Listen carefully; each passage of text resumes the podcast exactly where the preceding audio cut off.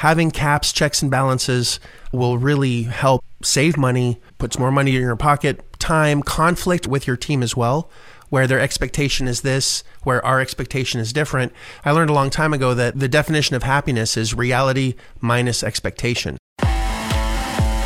Welcome to the Big Fat Real Estate Checks podcast with Marco Kozlowski, where we help investors like you get the knowledge and skills you need to replace your JOB with passive cash flow for life.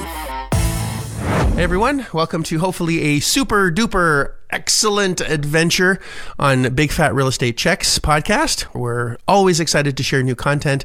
I'm joined today with uh, Gabriel Araish from Montreal, and we're going to be discussing how to manage the managers and how to be in another country, which Gabriel is, and how to buy as many assets as possible and still have a great lifestyle, have your real estate revenue replace your current revenue, and what your expectations are as ownership, as the owner, and what you should and should not be doing. And of course, this is always a big question mark for many folks who are investing either out of the state they're in, the area they're in, or the country that they're in, because I do have followers from all over the globe and all continents, all over the place, which I'm very blessed for and very grateful for.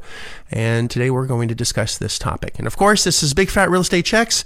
Uh, we're quickly creeping up to uh, the top 1,000 in iTunes. I would love for us to achieve that as soon as possible. If you have friends, family that want to get into a lifestyle where you're not working for money, but other people's money are working for you, then you really should share this if you like. And uh, we would be very grateful to do that. And of course, for you to do that. And we would be very grateful for you to do that. And of course, giving us your positive comments is always helpful as well. And we appreciate our loyal followers. So thank you so much for being there for us. If not, we'd be talking to no one. And we appreciate you listening in on this. Hopefully, very, very good content for you. So, Gabriel, when we first met, you were investing only locally in Montreal, where you live. Uh, you were really focused on doing something local. We met and expanded your horizons a little bit over six years ago now, I believe, where now you invest all over the United States. So tell us a bit about that journey, if you will, just for a second. And how is it that someone is listening to this for the first time and have not listened to previous episodes, which I highly recommend, how do you buy properties that are not in your area and manage them and do a really good job at it, which you do? Well, thanks for having me, and thank you, to the loyal uh, listener. You're the reason why we're creeping up to that thousand or top thousand on iTunes. Uh, yeah, my journey in terms of, well, we're going to look at it from a management standpoint today of what I used to do and what I do now.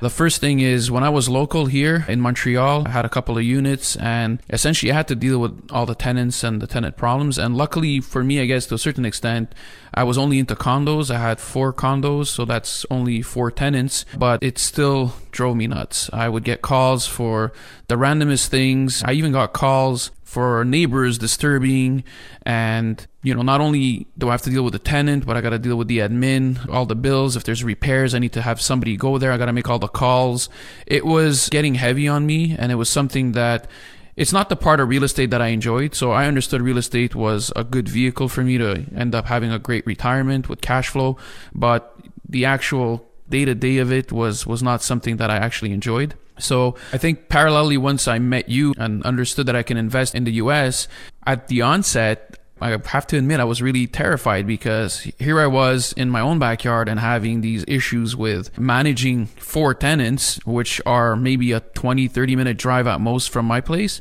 And now I'm going to be buying units that are thousands of miles away from me and how the hell am I going to manage that? And so once I understood that I wasn't going to be managing it, I got a little bit excited because then they're like, great, that's the part I hate about real estate. So if someone else can take care of it, that's awesome. But then how do we know that they're doing a good job? And that was the part where I struggled with at first. And so I had to come up with a solution or a system that I think was refined between the first property I bought and today, which was, I guess, six years ago and today. We got a lot better at it. And so that's what I want to share with you today, I guess. Uh, or I think, I don't know if you want to cover specifics or do you want to go over what we do from A to Z when it comes to managing the manager? Well, I think a general overview would definitely be in order. I think we can go into details based on how much time we have. But, well, first of all, so it is possible to buy properties that are not even in your country and have good managers take care of it and you still be profitable.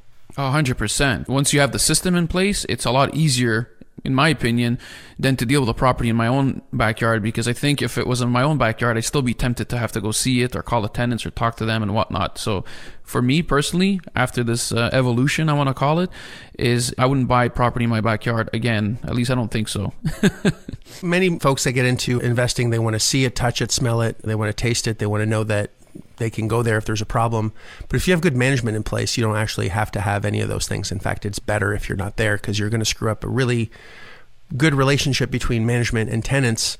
You don't want necessarily to be known as the owner either because then you're getting the phone calls, you're getting the complaints. Your tenants can be very sneaky sometimes and pit one management against ownership, which we never want to get into. So let's get into the first the general overview, and then we can go into specifics, maybe even on another episode if someone wants to uh, dive in on the specifics of it.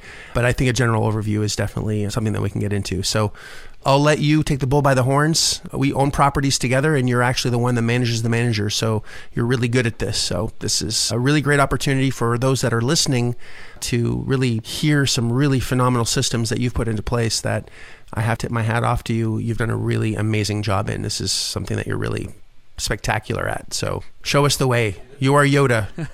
Appreciate it.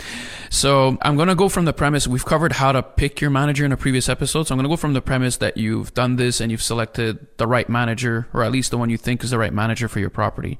So on a month to month basis, what is it that we do in order to control and see what's going on in the property? Just a quick sidebar on that. How to pick a manager is going to be another topic that we can have on another podcast. So if you're wondering, well, how the heck do I find a manager? How do I even entertain that process? That's something that we can table for another time. But we do have very specific processes already in place on how to find really spectacular management in pretty much any area of the country and how to vet those folks and how to make sure they're already in place. So we're going to make the assumption that you already know this. And if you don't, just listen to that episode when it comes out or if it hasn't already come out and we'll take it from there. Sorry, Gabriel, for interrupting you. Go ahead. All good. So what we want to do is really prepare and create a system that the managers will follow. So you're kind of giving them either a checklist or a roadmap in order for them to follow so that you can properly manage them on a month to month basis. So the first item that you have to be weary of is is the revenues, right? That's the driving force behind your real estate. So how do we ensure that all the revenues are properly accounted for every month and properly collected? Obviously, the manager is paid based on their collection capacity. So if they collect 100% of the rent, then they are paid a percentage of that rent. Eh, well, they're paid always on a percentage, right? So whatever they collect, they're going to be paid in accordance with that.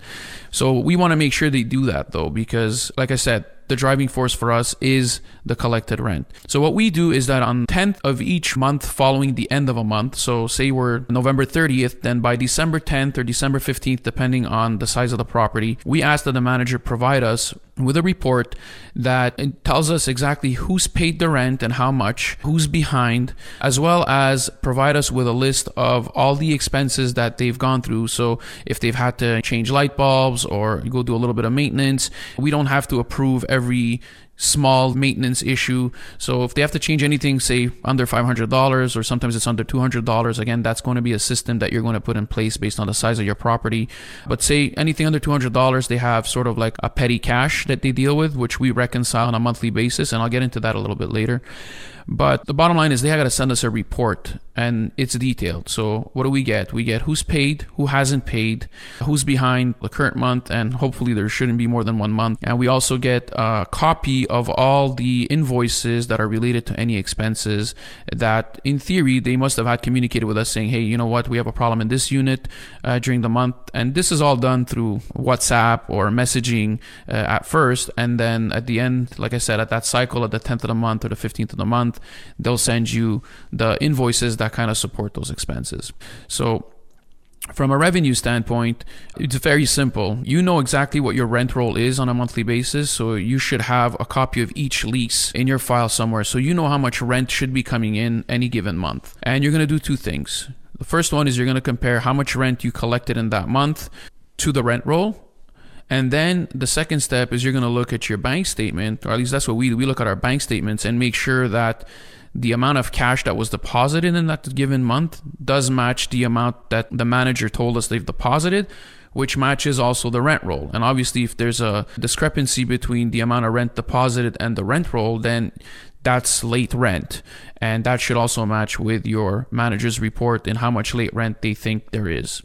So it's a three point check. You have bank account, rent roll, Manager's report. manager's report, and you cross check all those three. Correct. How long do you think that takes generally? I was just gonna get into that. It, yeah, that's all good, but I guess depending on how many units, but it shouldn't take you more than a half hour.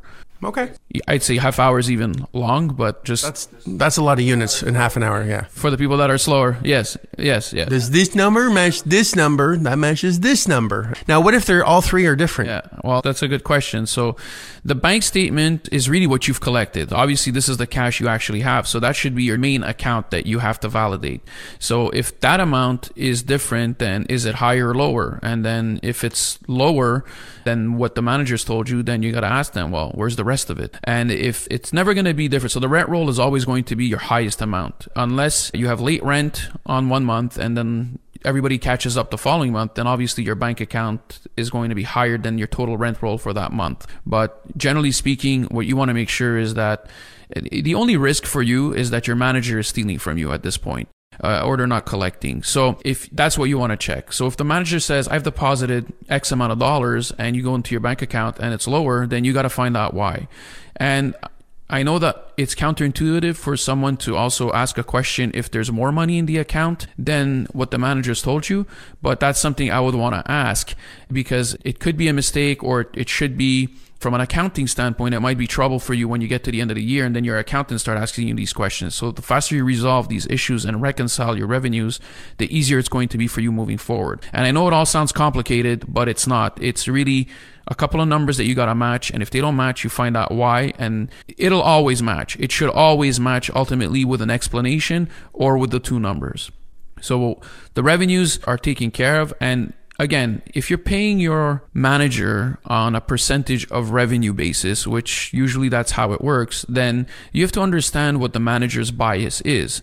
Their bias is if I'm paid a percentage of revenues, then it's in the manager's best interest to make sure that there is the most amount collected. And this is the only risk for you to saying, hey, the manager says he's deposited 10,000, but you only see 9,000 in the account. He wants to be paid on 10,000. So you got to make sure that that's correct before you pay them out. So I think that kind of covers revenues here. Uh, for us, the next step is really checking on expenses. And most expenses are fairly simple. Like if your taxes are paid monthly, that should be pretty much always the same amount. Otherwise, you know which months you're going to be paid taxes in.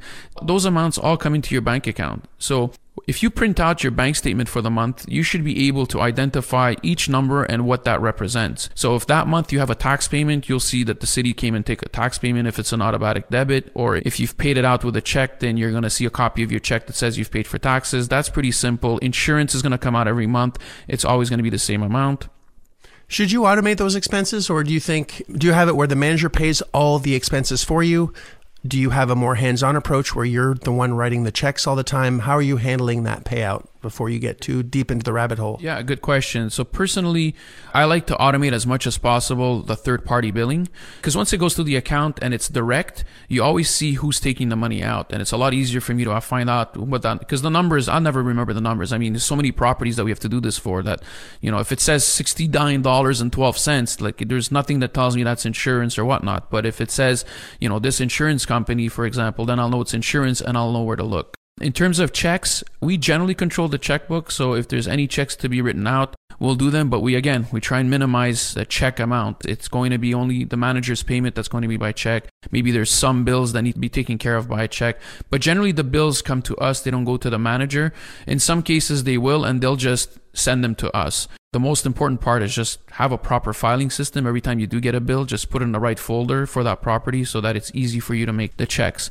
And you'll see, again, these are all systems, controls. They're things that you put in place once and then are just a simple drag and drop, save in the right folder. It's not complex unless you don't do it. If you don't do it and you drag that out for months, then it's going to be hell. I've done that once and that's why I've come up with all these systems because it takes me maybe an hour for the entire property to do everything because everything is filed at the right time as soon as I get it. That's an hour per month, not per day. Oh, no, per month. That's right. Oh, 100%. Yes, no, that's not, I wouldn't do it if it was an hour a month. Now, rather a day. An hour a month. That's a lot of work to make ten, fifteen thousand dollars a month. It's terrible. That's a terrible amount. I know. I'm, I'm trying to reduce that to like 30 minutes, but it's not working out yet. I'm trying to find more systems.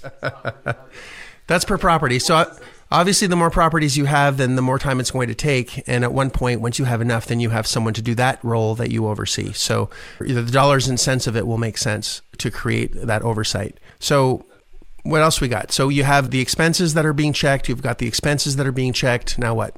So yeah, revenues, expenses are checked, but part of the expenses, there's certain things that are very variable, like maintenance, for example, and that goes hand in hand. I was mentioning petty cash earlier. So the way we operate is that we'll give our, our managers some leeway. We'll give them like a $500 spending petty cash. It's usually they have their own actual bank account for that $500 and they have a debit card for that account only and they can pay for things. They got to go to Home Depot. They got to go pick up, you know, some items for maintenance issues that they're fixing. They don't need approval for the $500, but what happens is that at the end of the, each month, if they want that $500 replenished, they got to be sending us the invoices that total the missing amount in that account. So we reconcile that account. So say one month at the beginning of the month it's always $500 and then at the end of the month, we see that it's at $200. So we know that there's $300 worth of expenses that were paid by the manager through that account. Now we got to make sure that reconciles. So the manager, with their report at the 10th of each month, they should be sending us the invoices or the bills that total that $300. And we will only replenish the account to the extent we have that invoice. So if they only show us bills for $250, then we're only putting $250 back in that account. And then they're stuck operating with that budget from now on. And if that keeps happening time over time, then that's a discussion that you have to have with the manager. That usually happens only once, at least with us. So we'll have that discussion and they know that the next time this happens, there's no excuses. It's either you have the bill or you don't. And if you don't, then it's on you to replenish. That account needs to be at $500 and it's going to come out of your pocket. So what we'll do is we have an understanding with the manager. If that happens, then whatever their pay is for that month, we'll deduct the amount to bring that $500 back to 500 and then we'll pay them out the rest. But again, that's very rare unless your manager is stealing from you. It's good if it happens once, tell you the truth, because then they know that you're paying attention to it. Number one, they're being monitored. Number two, and they're responsible for any loss. And that only have to happen once before they get it. And if they're clever, they're going to never do that again. So the early that that happens, the better it is because it trains them very quickly that you're not going to mess around. Anyone, no matter how professional they are, eventually becomes a teenager and tries to figure out what they can get away with and cut corners. And if you aren't on top of expenses, revenues, collections, even if it's a very a simple question like why is this like this or the bank account says this, the rent roll says that, but your report says this, what happened? That simple question where they see that they're being monitored will completely change how diligent they are in the future. So these are very important I'm going to call them rituals to have on a monthly basis to maintain your portfolio, make sure your revenue is either stable or going up, and making sure that the manager and management team is staying honest and on track. That's right. And again, it's on you to make sure you deal with it when it happens that first time, whether it's early on or later on. It's on you to make sure you deal with it right away and not let it go saying it's never happened before and let's keep going because then that first chance that you, so you know, let's say you're, we're all human, right? We've all lost a bill before. You know, we went to put gas and we brought the bill. We came out of the car. It kind of flew with the wind, carrying all this stuff. And we only find out when we get in that we don't have it. We're human. So generally the first time is almost that, I don't want to say it's always a freebie because you can tell what type of manager you have. But say this has happened for a year that you've been on the system. And then at one point they forget that $20 bill from Home Depot. They, they can't find it you can tell them there, and say, hey, this is your mulligan, and but from now on, this is what happens. And no matter what the excuse is, we understand it's on you to be diligent. This is your freebie, but from now on, we're going to deduct it from your pay. And if you don't address that that one time, then it's almost like you're giving them a freebie every single time. And like Marco said, that's when they start I guess testing the limits of what you're willing or what they can get away with. So this is all on you. And this is why we've come up with these systems is so that we leave the least amount of items up for chance or up for debate. It's always black or white. There's no in between or we try and remove as many of the gray zones as possible from our processes. Very good. So from an expense standpoint, that's it. We cover the maintenance and the petty cash. One thing that's happened to us, and this is something that you have to be careful, and this is, I guess, the only gray zone that we're still kind of trying to find a better way to deal with. But depending on where your property is, sometimes you're in a more remote area. So I know we have a property that's, and, and specifically this one is in an area where there's, you know, it's a smaller town, there's not much there. And having a handy person come in to work is harder to come by. And so you always use the same person and all of a sudden you see that the labor side of the maintenance work so you have the supplies and then you have the labor the labor side, if you don't keep an eye on that, they'll tell you it took me six hours to do something. But if you're not reviewing every single labor items, they could be saying that it took them six hours to paint one wall. And if you don't catch that, they're going to keep doing that. And that's the easiest way for maintenance to kind of rob you indirectly and to make more money for their work. It's happened to me. Unfortunately, we weren't keeping track of this because the relationship between the maintenance and the manager was good. And what we didn't know is that the manager wasn't really quite aware of how much time it took to do things. So we had to come up with a different system. The first thing we did is we called out the maintenance guy, said, Hey, we just called six other people and they told us that this type of work only takes two hours. You have like 12 hours here for this job. So what's going on? And have them kind of talk. Eventually, they'll incriminate themselves. I mean, we know what the answer is, but it's nice to have them talk it out because the more they talk it out, the more they realize that we're not idiots. And so again, you have to deal with this, but it's an iffy road because if that's the only maintenance person you can find to do work and they decide that they're never going to come and do work for you, it's like I said, it's a fine line and you got to tread carefully. But at the same time, they can't keep walking all over you. So you have to deal with this. But this is probably the grayest of of the zones that you're going to have when you're managing the, the management of the park. It's a good idea to get quotes before you have a maintenance person as well, so you could avoid those problems. We can have a whole episode just on this, on how to make sure you're not in a position where you're getting a bill where it's 16 hours at 12 bucks an hour to change a light bulb, or 16 hours at 30 bucks an hour to change a light bulb, or to change a toilet seat, which we've seen and people will do what they think they can get away with. So keeping an eye on things is important. Also, in a lot of our agreements, we have with our managers, we have caps as to how much they can actually spend per month per unit. So if they bless as opposed to per time. So many management contracts will have, okay, well, there's going to be a 10% override on all the maintenance that's done, which is a problem inherently because they're being compensated for sending out maintenance man for problems. So they're going to find as many problems as they can, which will chew into your bottom line. So we removed that and created caps. So no more than X amount of dollars, $200 per month per tenant. That way, if it goes over and they actually do spend money, it's on them. It's not on us. And we had that conversation early on. So having caps, checks, and balances will really help save money, puts more money in your pocket, time, conflict with your team as well where their expectation is this, where our expectation is different. I learned a long time ago that the definition of happiness is reality minus expectation. That's it. So, all in all, what you need to remember is have systems in place almost before you buy a property. Have that discussion with your management of what you expect from them on a monthly basis and then keep following up. So, if you tell them that what I usually do is when I speak to a manager before I hire them, part of it is reporting. So, how are you going to report to us? This is what we expect. We expect you on the 10th of each month following the end of the month to provide us with a report with all these things the revenues, copies of the deposits, all the expenses. And we ask them, is that reasonable? Do you think you can do that? And if they sometimes they say, you know, no, I got this, this, this, that, I go, okay, so what would be good for you? And if they say, well, you know, 15th of the month would be great. And you're like, okay, so 15th of the month. But now they've stipulated that they've created the expectation for themselves. So if they're late on the 15th, that's on them. You got to get back to them and say, hey, it's the 15th. We still don't have anything. We have to do our reporting. And if you keep doing this every month, so your reporting is done accurately every single month, at the year end, when it's time for you to pay your taxes or do your tax return and your accountant's asking for all the stuff, that's also going to all already be done for the most part. You're only going to have that 12th month to deal with. And so that's where I tell you that it saves you time because if you had to kind of reconcile this on a month to month basis once in the entire year, you know, do you really think that the manager is going to remember why there was a difference between the, the, rent for Unit 103 on January 5th when it's December 12th? It's just impossible. And again, it's happened to us. I mean, this is a this is kind of the culmination of a bunch of mistakes that were done and learning processes, and I'm trying to share that with you so that you don't make these same mistakes. So, when I say processes, controls, and systems are important, they're extremely important. You have to put them in place right away. And you'll see what you're comfortable with, what you're not comfortable with. And you can obviously refine it based on your own set of skills and what you're good at.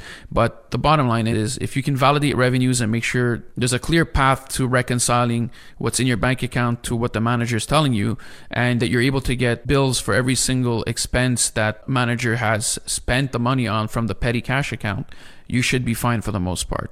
And that's it. And the rest are, like we said, utility bills, taxes, but that's all. As long as you check the bills, make sure you check them. We've had another episode. Check your bills to make sure that they're accurate. Of course. Now, that covers the financials. Pretty much killed that. Uh, nothing much more to discuss there. What about finding tenants or evicting tenants or problem tenants? How do you handle those? Well, a bunch of different ways. So the manager, usually before we hire them, we got to make sure that they have a very deep knowledge of the eviction process and we make them take care of this. They have to inform us when they're evicting and why, and then they have to inform us of the costs. And also we have a discussion on, this is obviously on a case by case basis. Evictions is not something that we do much because we have a good process to get tenants in.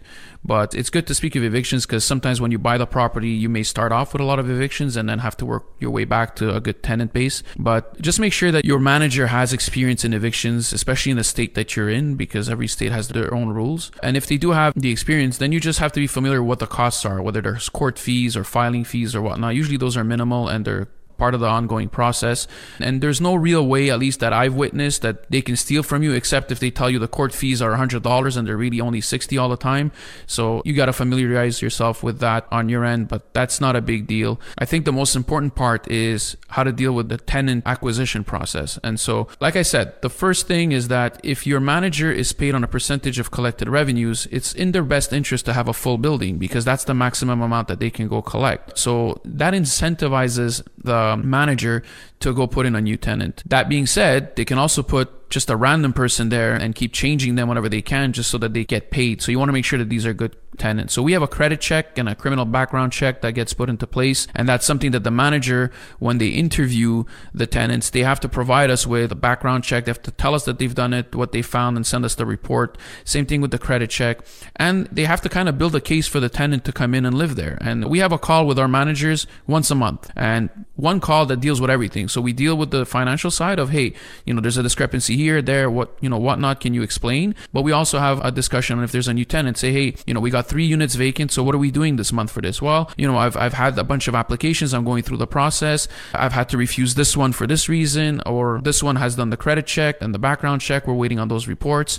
So there's an open communication. Now, we like to trust our manager, but verify. So that gives them sort of the confidence that we trust their judgment. But if we see that we have to evict a lot of the tenants that they put into place, then that's where you notice a problem. And sometimes you can give bonuses based on a new tenant coming in if they stay a certain amount of time, because what you don't want is a tenant coming in, causing a mess, and then you have to evict them. So the manager got paid for that month that extra percentage because they had someone in there, but it's costing you a lot more money than that because they ruined the place on the way out, and then you have court fees, eviction fees, and whatnot. So we like to align the performance of our properties with the manager's paycheck. So what we do is on a month to month basis, we compare to the prior year that they were there and we we tell them that, you know, if there's a percentage increase in the rental income, then there's also a percentage increase in your or a bonus if you will in your paycheck. So we kind of control the tenancy in that sense, but it depends on what state you're in, what the tenancy is like, if there's a lot of vacancy in properties in that neighborhood or not. But in our case, we'll we'll use all the third party. Like HUD is a great place to go get tenants. If you want some Section 8 tenants, that's guaranteed rent. You don't even have to worry about collections, but your manager has to be familiar with that because there's different inspections that the HUD will come out and do to make sure that your property is adequate for a Section 8 tenant. And so if they're familiar with the process, then they know exactly how it works. And when they get a report, they go fix that right away if there are deficiencies so that they can put in a HUD tenant in there. I'd say that's pretty much what we do in terms of the tenants acquisition process. So, making sure the manager or management company or management team is familiar with the rules and regulations on evicting, making sure that they focus on solid tenants going in. I'd rather have a vacant unit for two months than just throw someone in and have no vacancy in just a couple days. Hey, there's a waiting list. Let's just grab the next person on the list. They're in, they don't pay, and then takes a whole bunch of time to evict, plus court fees and court cost and whatever damage they put in there. And now we're screwed. We actually lost money on that one. And we're now more vacant than we were before. So, just like in business, slow to hire, fast to fire, exactly the same process. We want to really find good tenants that want to stay there long term, that want to take care of the property, and we have checks and balances with that process as well. And never, well, I say never. It depends who you're working with. If you're working with a professional management fee, this can happen because it's in their agreement.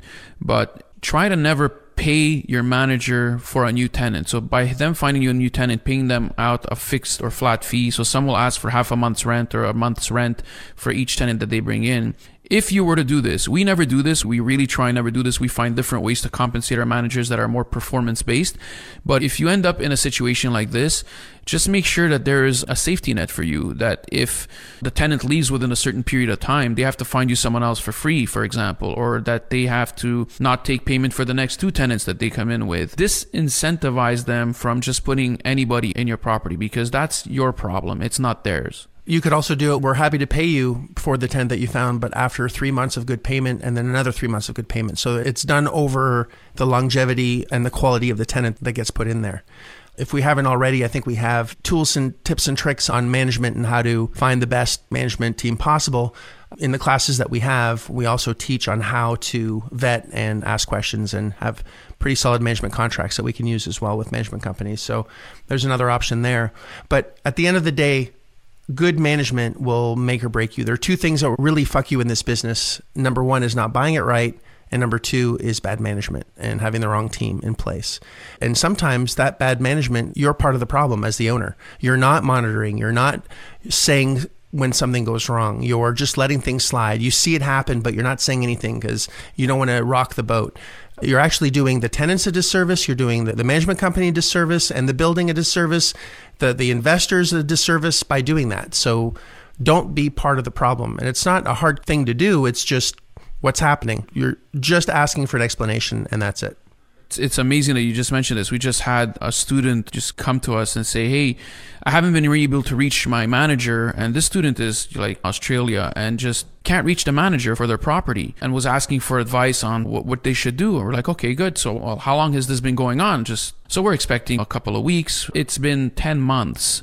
So 10 months that nobody's been to that property. That person hasn't been collecting any money, hasn't been reaching anyone, and hasn't done anything really to figure things out. And we're like, what? Like, why is this coming out now? So when we see that as an owner, you are potentially part of the problem, it usually is the case if it's a management issue because you haven't dealt with it right away. This is like a band aid. You got to rip it out. You just can't take your time and let things slide because problems compound. And when they compound, they can become excessively massive that it costs, it will just cost you too much to get it back to normal.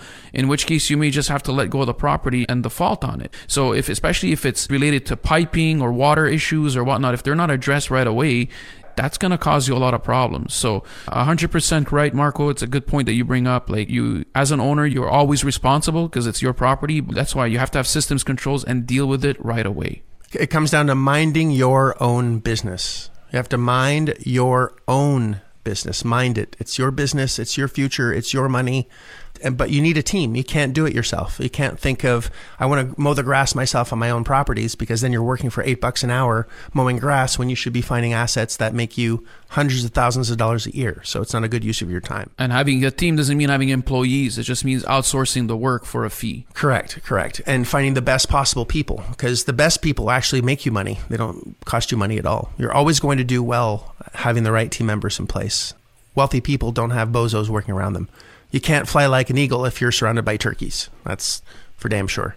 So, on that note, hopefully that was helpful. You don't have to find the tenants, you don't have to be there for closing, which we haven't discussed, but this is more on the management side.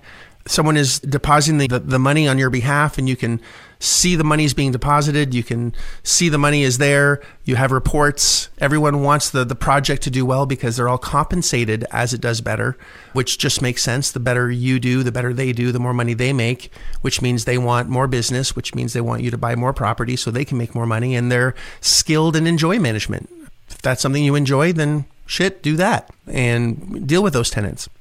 And there are a lot of people that love managing properties. I don't, but some people do. So have those kind of people really managing that business for you so you can shine and buy more properties.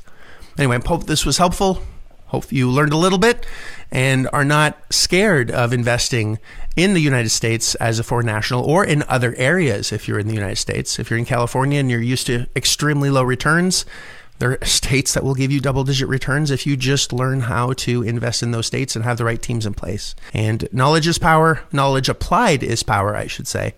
Having the knowledge and doing nothing is the real tragedy in this lifetime. So, I uh, appreciate you very much. Hope you're enjoying the big fat real estate checks. And of course, if you love it, share it. And I look forward to seeing you on the next episode. Gabriel, thank you so much for your intimate knowledge. I appreciate you. Likewise.